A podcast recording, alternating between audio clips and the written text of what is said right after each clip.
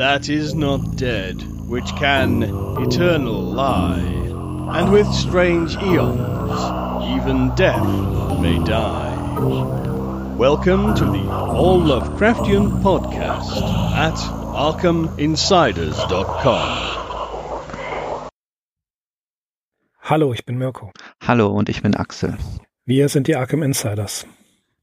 Auf arkhaminsiders.com. Wir haben es ja schon in der letzten Folge angekündigt und heute lösen wir in dieser Episode der Arkham Insiders unser Versprechen ein. Wir unterhalten uns über das Necronomicon und dessen Autoren Abdul al-Hazret. Es gibt eine Fülle von Informationen, die das Necronomicon und Abdul al-Hazret zum Inhalt haben, aber unsere Hauptquellen sollten die kanonischen Schriften sein, wenn ich das mal so nennen darf, von H.P. Lovecraft. Die späteren Texte interessieren uns eigentlich nur am Rande. Interessant ist, dass zwar das Necronomicon, aber keinesfalls Abdul al-Hazret in der von Joshi und Schweizer herausgegebenen Enzyklopädie also Al-Hazret hat keinen eigenen Eintrag. Das Necronomicon sehr wohl. Abdul Al-Hazret habe ich dort nicht gefunden. Über das am meisten gelesene und am häufigsten seltene Buch wird euch Axel gleich, denke ich mal, eine ganze Menge zu berichten haben. Aber wir fangen mit seinem Autoren an, dem verrückten Araber Abdul al-Hazret.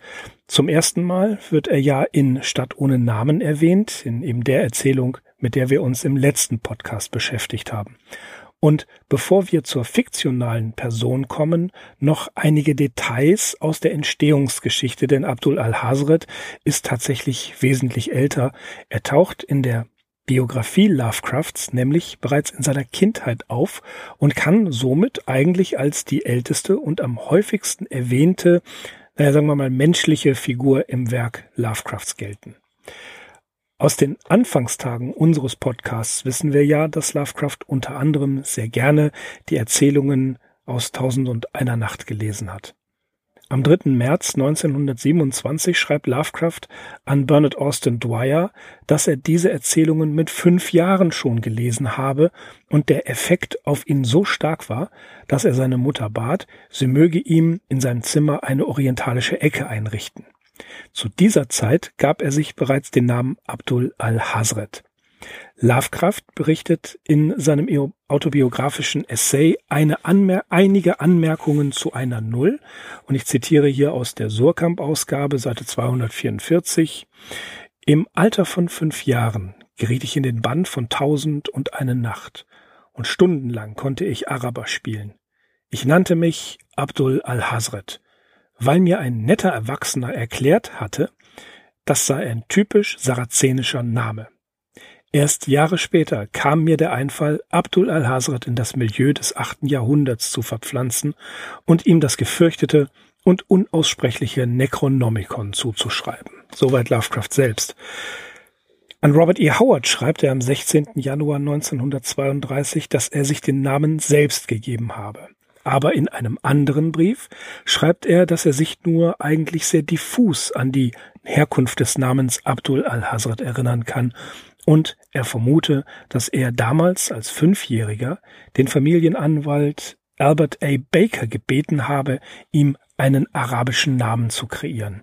Ja, ähm, Abdul, Abd al ist eine arabische Namenskomponente und bedeutet so viel wie Diener der oder Diener des, würde aber als Name niemals alleine stehen. Der Name ist streng genommen eigentlich völlig falsch. Es gibt tatsächlich auch mehrere Theorien, wie dieser Name zustande gekommen ist, und eine ist ehrlich gesagt wilder als die andere. Ein paar möchte ich hier kurz erwähnen. Abdul selbst ist ein recht gewöhnlicher Name im Arabischen. Und so gibt es die These, dass sich Hazret auf Hazard, also gefährlich oder Gefahr beziehe. Das äh, ist meines Erachtens nach recht unwahrscheinlich, da Lovecraft den Namen mit fünf Jahren benutzt hatte. Also die Person Abdul al-Hazret, der das äh, dem Chronomicon geschrieben hat, das war damals, als dieser Name das erste Mal in Lovecrafts Leben auftauchte.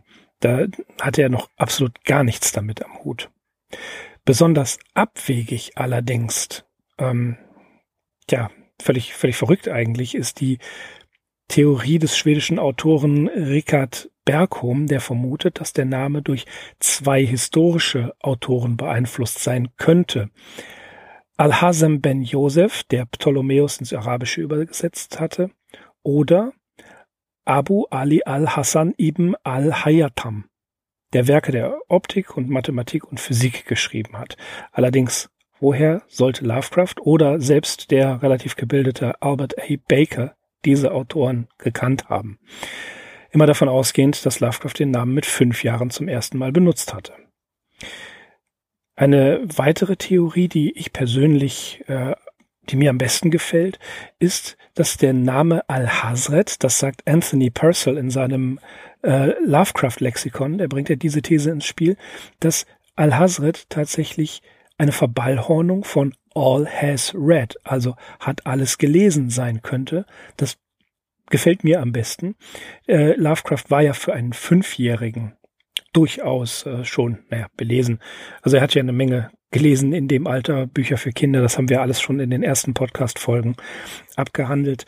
Äh, es ist aber durchaus möglich, dass Baker, wenn das stimmt, was Love, woran Lovecraft sich erinnert, dass er ihm einen arabischen Namen geben sollte, einfach sagen, Junge Abdul, das ist ein ganz klassischer Name, der kommt überall vor. Und All has read, also Al has read, ja, dass, ähm, dass, dass der Junge wirklich alles Mögliche schon gelesen hat und ja, durch das Zitieren der Mother Goose Reime und das Ganze, wie er schon als Fünfjähriger auftra auftrat, äh, Baker dazu veranlasst hat, eine solche scherzhafte Bezeichnung zu, äh, zu wählen. Es gibt weitere Analysen, die versuchen, den Namen ernsthaft nach arabischer Grammatik zu deuten, die tatsächlichen Wortbedeutungen aus dem Arabischen und des Weiteren in Zusammenhang mit Lovecrafts fiktionalem Namen zu bringen.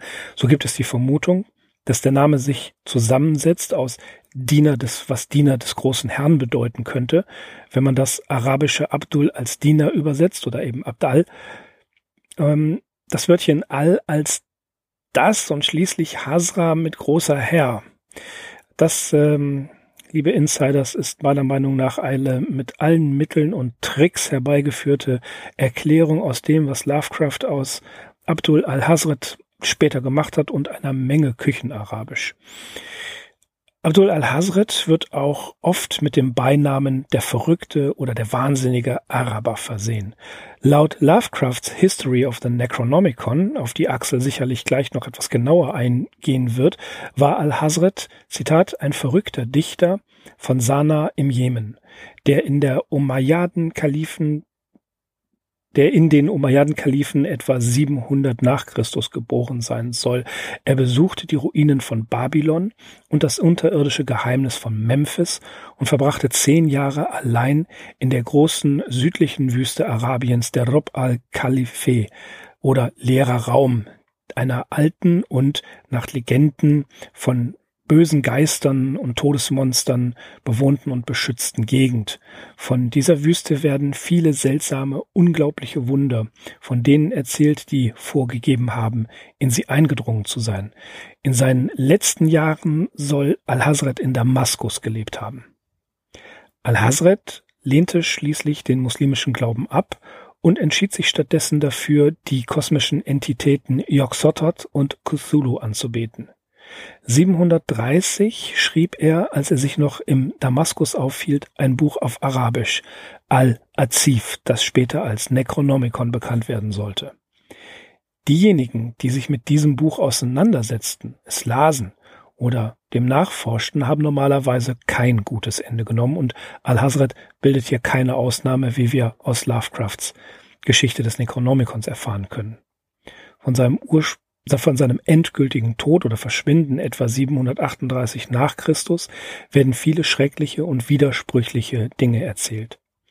Er wird von eben Kalikan, es wird von eben Kalikan gesagt, er sei am helllichten Tag von einem unsichtbaren Monster ergriffen worden und vor einer großen Anzahl von erschreckten Zeugen grausam verschlungen worden. Von seinem Wahnsinn wird auch eine Menge berichtet.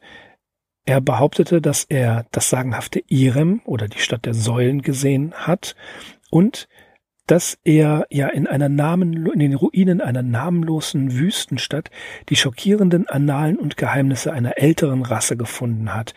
Er war nicht, er war mal ein gleichgültiger Moslem und verehrte später eben Yog-Sothoth und Cthulhu. Das soweit in ja, in Kürze und im Groben das, was wir über Al-Hazret ähm, herausfinden können, was Lovecraft preisgibt, was andere Autoren jetzt äh, daraus gemacht haben, darauf gehe ich nicht weiter ein, denn wir sind ja ein Lovecraft-Podcast, aber ich bin schon sehr gespannt, Axel, auf das, was du zum Necronomicon herausgefunden hast. Ja, Finger weg von Zauberbüchern, kann ich auf jeden Fall schon mal sagen. Wenn wir uns das Schicksal anhören, äh, das den verruchten Abdul al-Hazard getroffen hat. Ja, Zauberbuch, Necronomicon. Man setzt gemeinhin voraus, dass jeder eigentlich äh, etwas mit diesem Buch anfangen kann, von dem selbst eigentlich sehr wenig bekannt ist. Zwar erwähnt es Lovecraft in einer ganzen Menge von Geschichten, aber er gibt natürlich immer nur Bruchstücke preis. Deswegen habe ich mir überlegt, stelle ich einfach am Anfang eine kurze Definition vor und da beziehe ich mich, so wie du das auch vorgeschlagen hast, auf ähm, den Kanon, damit man jetzt einfach mal wirklich alle Sachen, die von Lovecraft selbst kommen. Und zwar gibt es da einen Brief an einen gewissen Wilson Shepard vom 17. Februar 1937. Da äußert sich Lovecraft wie folgt. Er schreibt, das Necronomicon ist überhaupt nicht als obszön gedacht. Eher handelt es vermeintlich von allen Arten vormenschlicher Schrecken auf der Erde und von monströsen Kräften im äußeren Universum. Im echten Leben gibt es kein vergleichbares Buch. Was ihm am nächsten kommt, sind die Sammlungen uralter und mittelalterlicher Zauberrituale, die offen gesagt eher kindisch als entsetzlich klingen, wie sie okkultistische Gelehrte aller Arthur E. Wade und Eliphas Levi erfunden haben. Ebenso geben frühe Hindu-Chroniken Auskunft, in welche Richtung es ungefähr gehen könnte. Also ja, hier haben wir eine Aussage von Lovecraft selbst, uralter, mittelalterlich, mittelalterlicher Zauberrituale. Das dürfen wir mal als bekannt voraussetzen, wenn wir an Geschichten wie The Dunwich Horror denken.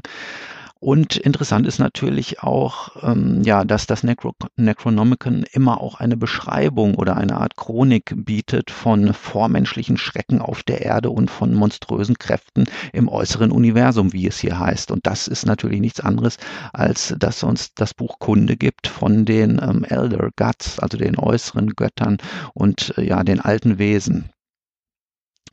Der Text, den du jetzt mehrfach genannt hast, die Geschichte des ne Necronomicon, The History of the Necronomicon, das ist natürlich die hauptsächliche Quelle, auf die wir uns hier beziehen können.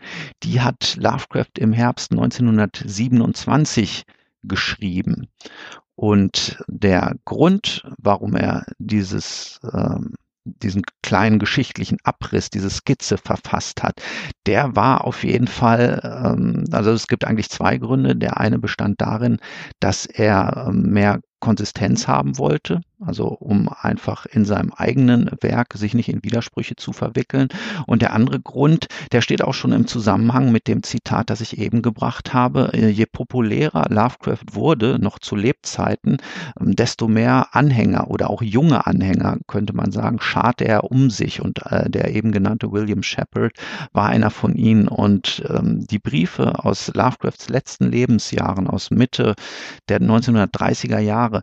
Ähm, da haben wir ganz oft Stellen, wo er sich bemüßigt fühlt, etwas zum Wesen des Necronomicon zu sagen. Und er weist regelmäßig darauf hin, dass es hier tatsächlich immer nur um einen Hoax, also um einen Schwindel handelt. Und bevor ich wirklich auf diese History des Necronomicon eingehe, möchte ich noch einen Brief zitieren, der ja diese These unterstützt.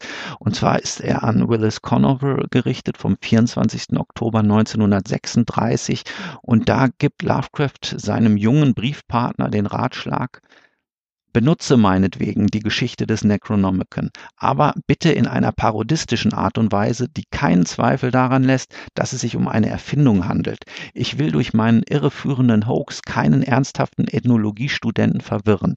Erst gestern erhielt ich einen Brief von einem Bibliothekar aus San Francisco, der sich nach dem Necronomicon erkundigte. Also man sieht allein dadurch, dass Lovecraft äh, dieses verruchte Werk in seinen Geschichten eingebaut hatte, ja, hatte er äh, offenbar eine unglaubliche Neugierde äh, entfesselt unter seinen Anhängern und unter den Lesern, so dass er tatsächlich mit Anfragen ja bombardiert wurde, mehr oder weniger. Aber kommen wir jetzt wirklich zur Originalgeschichte des Necronomicon, so wie er sie sich dann 1927 ausgedacht hat. Wir lesen hier von ihm, dass der ursprüngliche, also der arabische Titel des Buches Al-Asif lautet. Und Asif, das ist das arabische Wort für das nächtliche Geräusch von Insekten, das als Geheul von Dämonen interpretiert wird.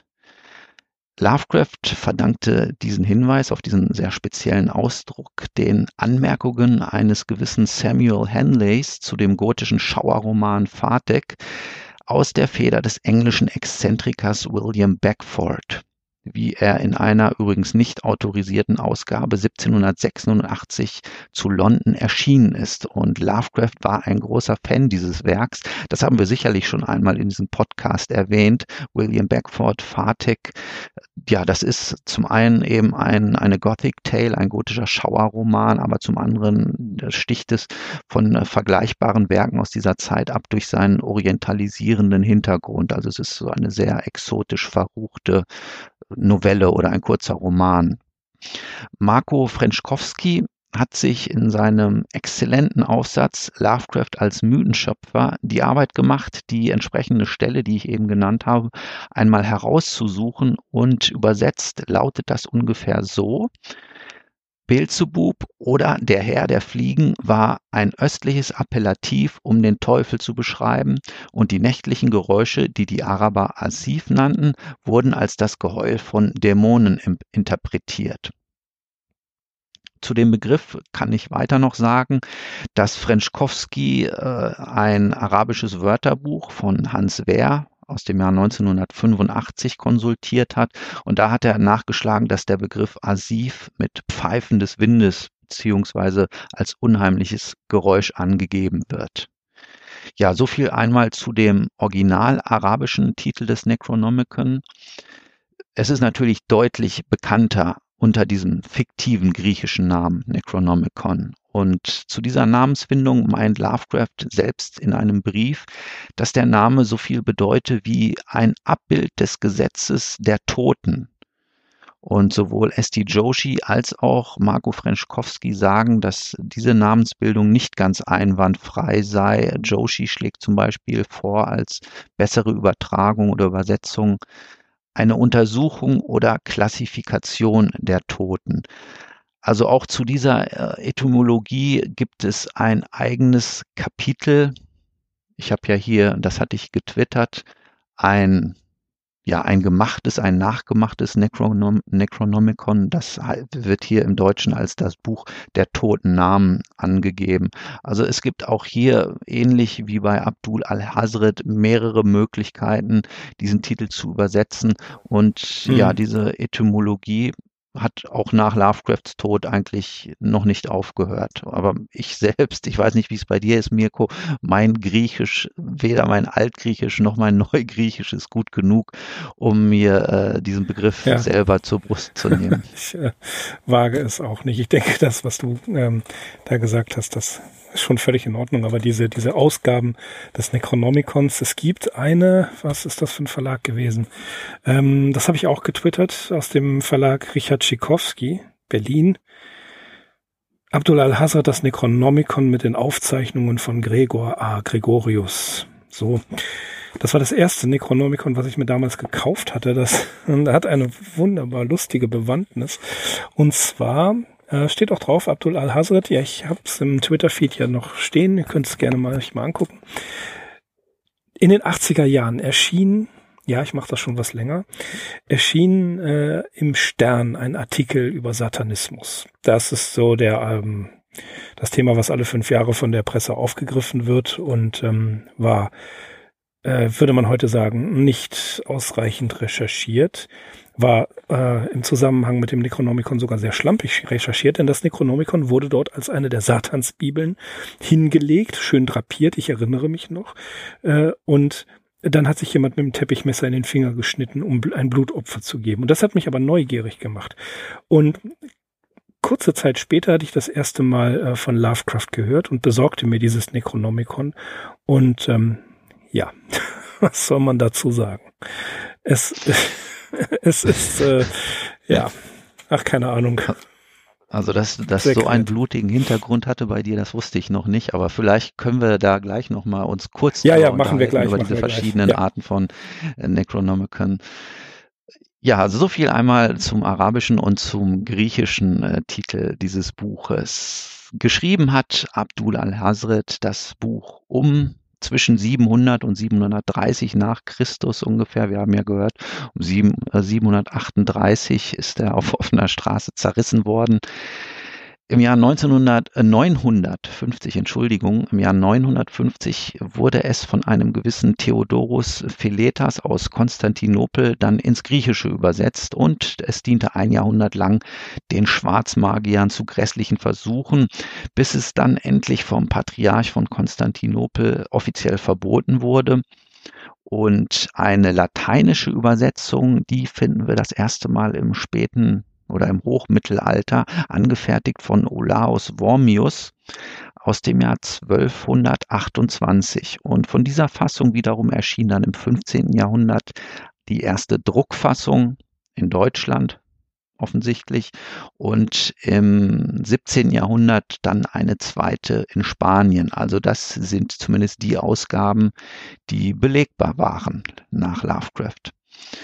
Von dem arabischen Originaltext müssen wir annehmen, dass er bereits im Mittelalter verloren ging, wenngleich die Pharma es will, dass zu Beginn des 20. Jahrhunderts ein Exemplar in San Francisco aufgetaucht ist, aber dort selbst dann kurze Zeit später verbrannt ist. Und ein weiteres Gerücht dreht sich um eine griechische Ausgabe, die Mitte des 16. Jahrhunderts in Italien gedruckt worden ist und sich im Besitz von Joseph Curwen aus Salem befunden haben soll. Das ist natürlich hier ein Hinweis auf eine eigene Geschichte von Lovecraft und zwar auf den Fall des Charles Dexter Ward. Den nächsten Hinweis verdanken wir Frank Belknap Long. Der hat ihn nämlich in seiner Story, Story The Space Eaters untergebracht. Die hatte Lovecraft gelesen, bevor er dieses Traktat hier äh, zu Papier gebracht hat. Danach heißt es, der Renaissance-Gelehrte und Mystiker John Dee, der von 1527 bis 1608 gelebt hat und unter anderem auch Hofzauber Hofzauberer von Königin Elizabeth I. gewesen ist, hat eine englische Übersetzung angefertigt, die jedoch nie gedruckt wurde und heute nur noch äh, bruchstückhaft erhalten ist. Bezeugte Ausgaben des Necronomicon jedenfalls befinden sich äh, zum Zeitpunkt dieses Textes in Form einer lateinischen Fassung im Britischen Museum. Eine weitere aus dem 17. Jahrhundert liegt in der Nationalbibliothek von Paris und noch eine aus derselben Zeit in der Widener Bibliothek von Harvard und in der Bibliothek der Miskatonic Universität von Arkham natürlich, sowie äh, zuletzt noch eine Ausgabe in der Universitätsbibliothek von Buenos Aires. Daneben gibt es unbestätigte Gerüchte über zusätzliche Ausgaben. Unter anderem soll sich das Necronomicon im Besitz des Malers äh, Richard Upton Pickman aus der Salemer Familie Pickman befunden haben, der Anfang 1926 spurlos verschwunden ist. Robert W. Chambers, früher Roman The King in Yellow, in dem ein gleichnamiges okkultes Buch, also äh, der König in Gelb, eine bedeutende Rolle spielt, soll vom Necronomicon äh, beeinflusst worden sein dass das Buch in den meisten Ländern und bei allen offiziellen Kirchen auf dem Index steht, ja, ist eigentlich überflüssig zu sagen, aber der Vollständigkeit halber tue ich es eben noch. Ja, das ist im Großen und Ganzen die Geschichte des Necronomicon. Warum er es geschrieben hat, das habe ich eben schon genannt. Vielleicht noch interessant die Frage, wie kam Lovecraft auf das äh, Necronomicon? Da könnte man natürlich auch fragen, wie nicht. Ähm, seine Liebe zu Büchern, die ist äh, hinlänglich bekannt. Dann muss man sagen, bereits in der 1918 verfassten Erzählung Polaris ist ähm, bereits von den fiktiven narkotischen Manuskripten die Rede. Und äh, ein nicht näher genanntes Zauberbuch spielt ja auch in die Aussage des Randolph Carter von 1919 eine Rolle. Ansonsten fällt mir immer ein, bei Edgar Allan Poe tauchen hin und wieder alte, fremdartige bzw. lateinische Bücher auf, zum Beispiel in der Untergang des Hauses Ascher. Und dort gibt es eigentlich eine Stelle, die ist ganz interessant. Da wird nämlich die Lektüre des Roderick Ascher bzw. des äh, Besuchers, der unser Erzähler ist in dieser Geschichte, beschrieben ist.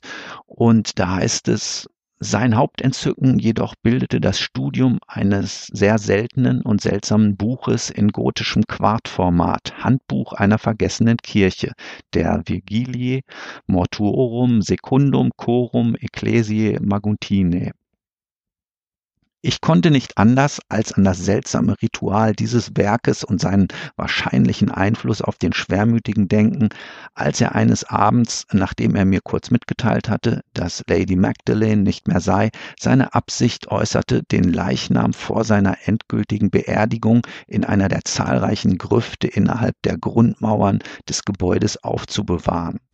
Ja, also hier haben wir bei Edgar Allan Poe eine entsprechende Schilderung, die zum einen so ein sehr rares Buch mit einem lateinischen Titel erwähnt und es in Zusammenhang ja mit einem Ritual und äh, ja mit einem Leichnam bringt. Also das könnte durchaus einen entsprechenden Impuls auf Lovecraft gehabt haben. Zu guter Letzt noch ich möchte nicht alle Erzählungen und äh, Geschichten nennen, jetzt in denen das Necronomicon erwähnt wird. Ähm, wir können da gerne einen Link in, in die Show Notes setzen, ähm, wo das überall vorkommt. Aber es ist natürlich interessant ähm, zu sehen, in welchem Zusammenhang äh, benutzt Lovecraft dieses Buch und wie lässt er sich tatsächlich darüber aus, dass er es zum ersten Mal in der Geschichte The Hound, die er im September 1922 geschrieben hat, ähm, dass er es da zum ersten Mal erwähnt, das haben wir schon mehrfach gesagt. Dort spielt es keine bedeutende Rolle. Es geht ja dort um ein Amulett, das zwei Grabräuber aus einem Grab stehlen und dieses Amulett, ja, das ist offensichtlich verhext und das wird an zwei oder drei Stellen erwähnt im Necronomicon, dass sich diese Grabräuber eben äh, da in dem Buch äh, schlau machen, was es mit diesem Amulett auf sich hat. Und da erfahren sie eben, ja, dass es äh, von zauberischen Kräften irgendwie heimgesucht ist. Dann eine wesentlich wichtigere Geschichte ist The Festival geschrieben im Oktober 1923. Und hier dient das Buch erstmal einem rituellen Zweck, und zwar also als, als physisches Buch. Es wird nämlich während äh, der Beschwörung in den Höhlen unterhalb der Kirche eingesetzt, um die Flügelwesen herbeizuzitieren. herbeizuzitieren. Da heißt es, an gewissen Stellen des Rituals verrichteten sie kriecherische Huldigungen, insbesondere als er das entsetzliche ne Necronomicon über seinen Kopf hielt. Also da wird gar nicht aus diesem Buch vorgelesen oder ein Spruch benutzt, sondern es wird ja über den Kopf gehalten und dann eben als Gegenstand innerhalb dieses Rituals eingesetzt.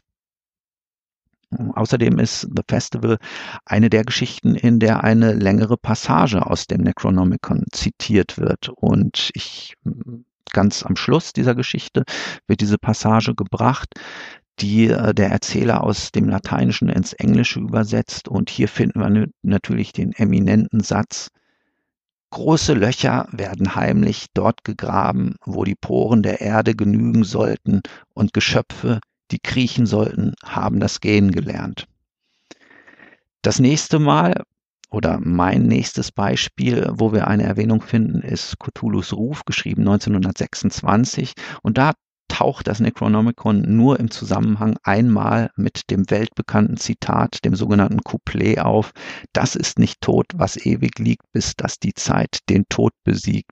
Dazu sei gesagt, ähm, da hat uns nämlich jemand auf Facebook darauf hingewiesen, dieses Couplet, dieser Spruch wird gemeinhin immer äh, stark in Verbindung mit dem großen alten Cthulhu assoziiert. Aber wir haben ja in der letzten Episode gelernt, die namenlose Stadt, dass es bereits dort auftaucht und gemäß der Chronologie müssen wir es also eher auf die Stadt unter dem Wüstensand und ja ihre reptilienhaften Einwohner beziehen, streng genommen.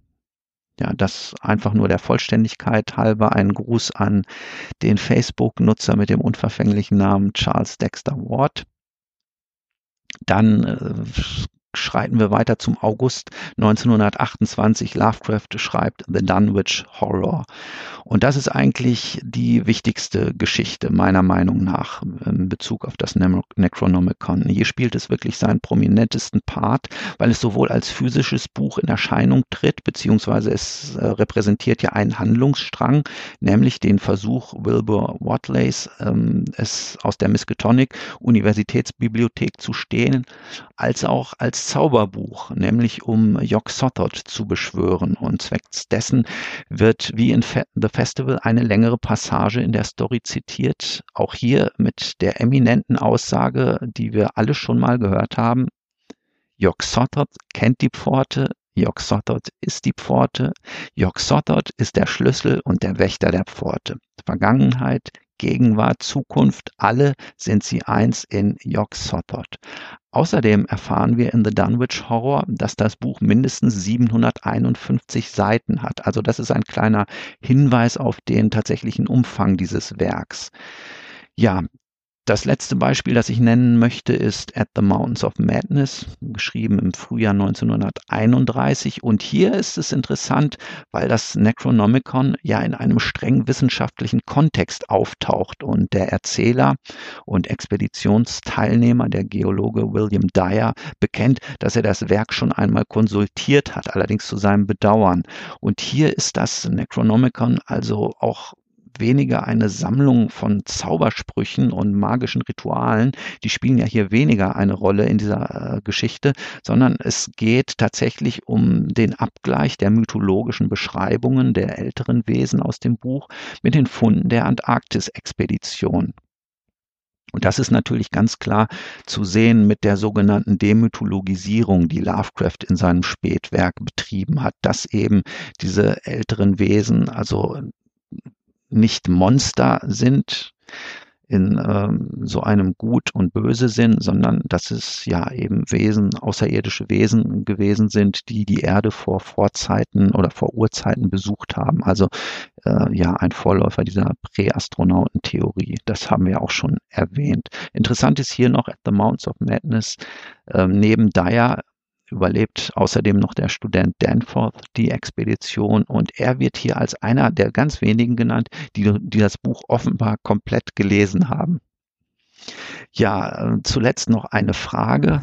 In welcher populären Erzählung kommt das Necronomicon nicht vor? Mirko, weißt du das vielleicht Wel aus dem Stegreif? In welcher populären Erzählung? Nein, sag es. Ja, In the Shadow over Innsmouth. Ja. Diese Geschichte kommt vollständig ohne das Necronomicon Richtig, aus. wobei sie trotzdem äh, Links zu den, ähm, zu den großen Alten und dem Rest des Mythos hat. Was interessant ist. Hm.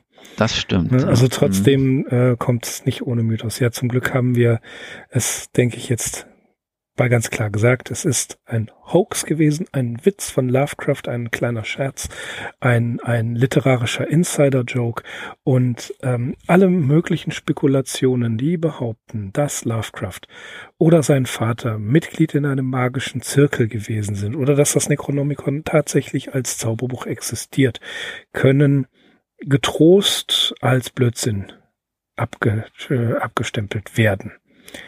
Ich sehe da nichts anderes als äh, dergleichen. Ja, man muss vielleicht auch dazu sagen, weil wir ja jetzt schon eins von diesen wirklichen Hoax Necronomicons erwähnt haben, dass du dir damals zugelegt hast. Und ich habe ja auch zwei Bücher, die sich Necronomicon nennen, die können natürlich nicht ernsthaft den Eindruck erwecken, dass sie äh, ja auf dieses Buch zurückgehen, das Lovecraft sich ausgedacht hat. Und sie sind auch extrem unterschiedlich. Also das eine wird ähm, in Fachkreisen einfach nur als Simons Necronomicon genannt. Das hast du, glaube ich, auch, richtig? Ja, Simons Necronomicon, das So ein kleine, Taschenbuch, das kleine genau. Taschenbuch, das habe ich gerade in der Hand Taschenbuch.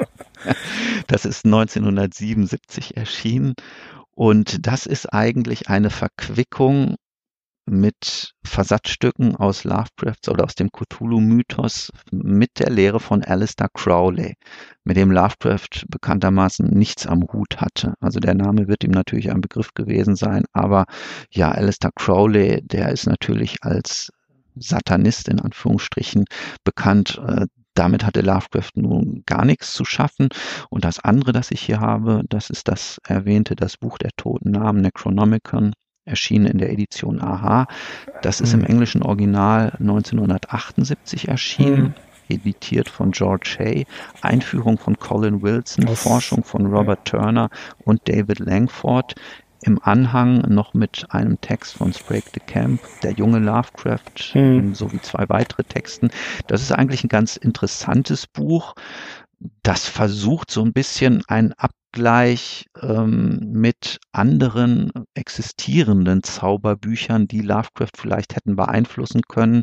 So ein bisschen wird hier der These nachgegangen, ja, also so ganz an den Haaren herbeigezogen kann das Necronomicon doch nicht sein äh, ist es natürlich auf eine Art auch nicht, weil auch darauf weist ähm, Marco Frenschkowski in dem Aufsatz hin. Also es gab durchaus in der mittelalterlichen arabischen Welt Textsammlungen, Manuskripte über äh, Astrologie, Okkultismus, Magie, Hermeneutik, die äh, natürlich nicht in Einklang mit der islamischen Lehre standen. Also sowas hat es schon gegeben. Und ja, hier in diesem Das Buch der Toten Namen wird, glaube ich, versucht, so ein bisschen Abgleich da äh, hin, hinzu äh. Außerdem geht es sehr viel um den erwähnten Hofmagier John Dee.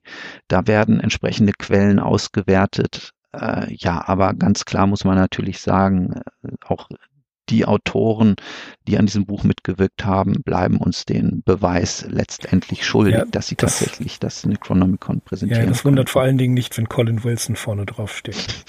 Dann ist es schon, schon fragwürdig. Dann ist, ähm, muss man die Sache schon auf jeden Fall mit Vorsicht genießen. Dazu vielleicht später irgendwann mal mehr. Ähm, von Colin Wilson halte ich im Allgemeinen nicht viel.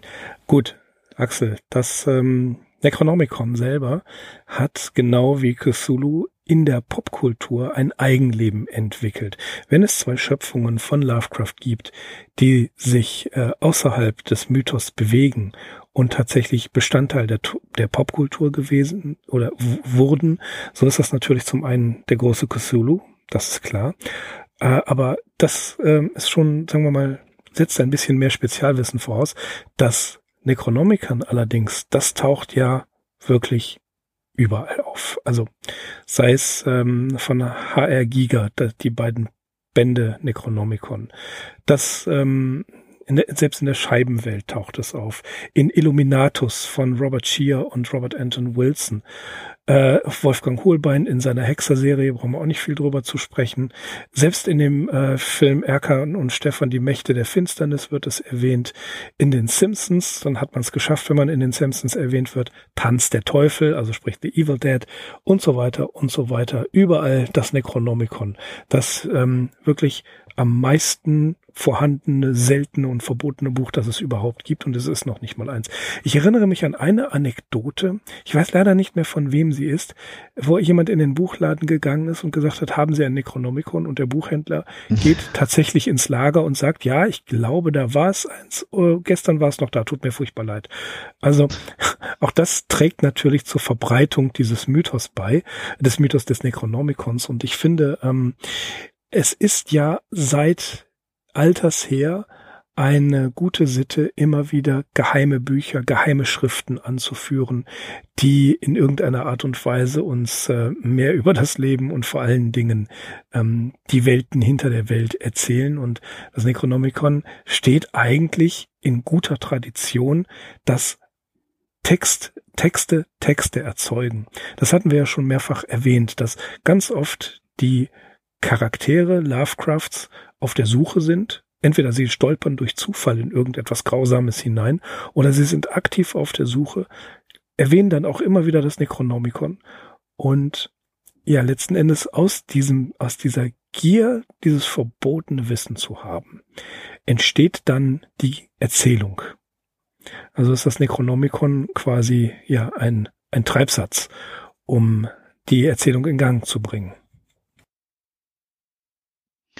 Ja, wobei ich mit Bedauern festgestellt habe, dass so ein bisschen dieses Flair seit den Tagen des Internet ähm, dahingegangen ist, wo man wirklich noch äh, ja vielleicht Antiquariate durchgestöbert hat oder noch den Buchhändler aufsuchen musste und da wirklich, so habe ich das ja gemacht. Also die Anekdote ist deswegen gar nicht so fern von meiner eigenen Geschichte, ähm, wo ich damals in Höxter in die Buchhandlung gegangen bin, weil ich im Lexikon der Symbole, äh, in dem ein Eintrag über Lovecraft ist, weil ich dort gelesen hatte, dass es ein äh, Buch namens Necronomicon gibt. Und daraufhin habe ich mir eben dieses Simons Necronomicon damals bestellt. Ja, heute ist eben dank des Internets ähm, Wissen und um Wissen geht es ja hier und auch ähm, verbotenes Wissen. Äh, ich erwähne nur so Sachen wie das Darknet und so weiter. Ja, das ist halt vielleicht in anderer Form vorhanden, wäre so meine These die ich mal hm. in die Runde schmeißen mhm. möchte. Ja, ja, es ist in anderer Form. Interessanterweise in The Unspeakable Oath aus den, ich glaube, Mitte 90er Jahren. Das war ein äh, Magazin, wenn man das mal googelt, findet man, glaube ich, sogar Online-Ausgaben. Bin ich mir jetzt nicht sicher, aber ich meine, es gibt von Unspeakable Oath Online-Ausgaben. Das war ein Begleit, äh, ein, ein, ein Fanheft zum Rollenspiel Call of Cthulhu. Und da war im Aufkommen der, der PCs, also damals noch Freunde zu 486er Zeiten. Die Veteranen äh, werden wissen, was ich meine. Äh, gab es tatsächlich bereits da eine Rollenspielidee, dass ein merkwürdiger Text aus unerklärlichen Gründen auf dem PC auftaucht und magische Formeln enthält, mit denen man, ich glaube, Yoxotot herbeirufen konnte. Das ist doch eine ganz interessante Sache. Also die Idee, das mit moderner Technik zu verquicken, die gab es tatsächlich schon vor, ja, es sind ja mittlerweile 20 Jahre. Ne? Und äh, ja, je mehr Horrorfilme man sieht, wie Unfriend und äh, andere, äh, umso klarer wird es, dass auch das Netz mit Bestandteil der Legendenbildung ist. Ähm, ich habe neulich gesehen Slenderman, von dem Film war ich jetzt nicht besonders begeistert. Die Idee war gut, aber besonders begeistert war ich nicht. Da wird die Beschwörungsformel für den Slenderman über äh, den Computer abgespielt und man muss den Hinweisen, die vom Computer auskommen oder von einer Webseite auskommen, folgen und damit beschwört man den Slenderman. Also tatsächlich das, was du sagst, dass ähm, immer mehr ähm, die, die, die, die modernen Medien mit einbezogen werden in, äh, in das Grauen, was ja eigentlich tief in den Menschen sitzt seit der Steinzeit, dass dieses, ähm, dieses Zusammenspiel durchaus fruchtbar ist und dass es funktioniert.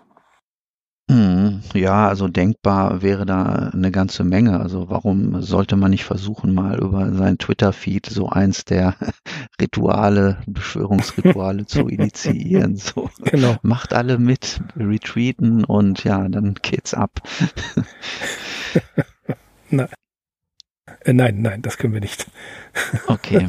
Wir, du gibst dich nicht dazu ich her. Nicht dazu her. Nein, ich werde keine Beschwörungsformeln über Twitter. Ja, aber natürlich ist, wie du, wie du schon sagtest, Text erzeugt Text. Also ähm, über das Internet gehen Dinge wirklich viral, wie man sich das ähm, nur zu Buchzeiten noch gar nicht vorstellen konnte. Jein, also überleg mal, alleine die äh, Furore, die damals der Name der Rose gemacht hat. Auch da spielt Umberto Eco ja genau mit den gleichen Mechanismen. Er äh, startet im Vorwort mit natürlich eine alte Handschrift und berichtet davon, dass er diese Aufzeichnung eines gewissen Adson von Melk gefunden hat und das rekonstruiert. Also es ist genau ähm, dieser der Erzähler, der sich zurückzieht in einer Rahmenhandlung und berichtet wie bei den Handschriften von Saragossa, er hat da was gefunden.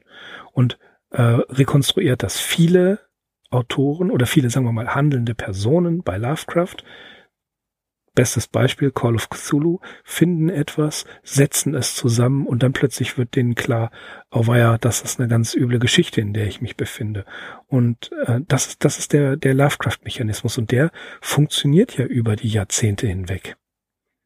Also Lovecraft mhm. hat es nicht erfunden Ne, das, das ja. hat er nicht erfunden. Mhm. Das äh, ist äh, hat seine Hochkonjunktur in der Romantik natürlich gehabt und in der dann äh, aus, du hast Edgar Allan Poe genannt ähm, und viele andere Beispiele, etwas nicht ganz so bekannte Beispiele gibt es, in denen wirklich die Jagd nach einer Schrift oder nach der Weisheit da ist, die Lehrlinge zu Sais von Novalis oder auch ähm, ähnliche Ballade von, von, von Schiller, ne, wo sie das ähm, das Bildnis zu Seis heißt es interessanterweise, reißen sie den Schleier weg und dann werden sie der Wahrheit ansichtig und es wird nicht weiter erwähnt und auch natürlich nicht erklärt, aber die werden dann auch so ein bisschen wahnsinnig.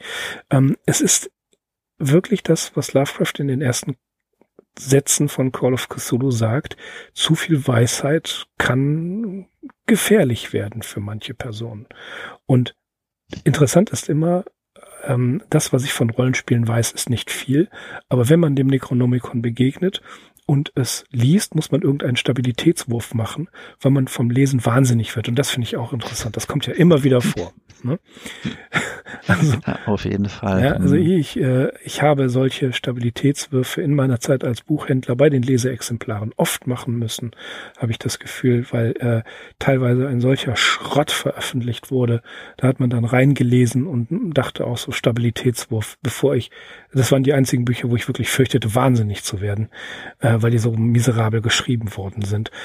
Und ähm, also man kann von Büchern wahnsinnig werden. Aber nein, Spaß beiseite, so wie es bei Lovecraft immer beschrieben wird, da ist einer, der liest das Necronomicon und dann wird er wahnsinnig. also ich frage mich dann immer, was muss in einem Buch drinstehen und wie, ja sagen wir mal, sensibel muss der Leser, die Leserin sein, um wahnsinnig zu werden, wenn man das einfach nur liest. Das habe ich nie verstanden. Ja, und ja, das ist ja der springende Punkt. Man soll es auch nicht verstehen. Und ich finde es einfach so reizvoll. Deswegen finde ich auch jeden Versuch, dieses Buch wirklich zwischen zwei Buchdeckel zu pressen und zu veröffentlichen, den finde ich verwerflich, weil es geht darum, dass diese Andeutungen, die Lovecraft gibt, die sollen wirklich in jedem einzelnen Leser irgendwie versuchen, einen anderen Eindruck entstehen zu lassen. Und jeder muss so ein bisschen selbst für sich die Seite herausfinden, ja, die bei ihm da zum Klingen kommt.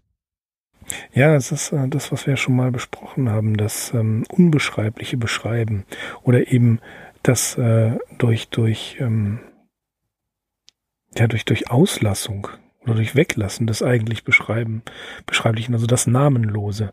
Äh, ich hatte ja schon mal die, die Unterführung erwähnt. Ich hoffe, John, du hörst uns zu und hast es gelesen und hattest deinen Spaß daran, ähm, dass gar nicht notwendig ist, manches zu erklären, sondern mit dem Unerklärlichen, mit dem Unausgesprochenen den Leser alleine zu lassen und ihn dadurch eigentlich das Gruseln zu lehren.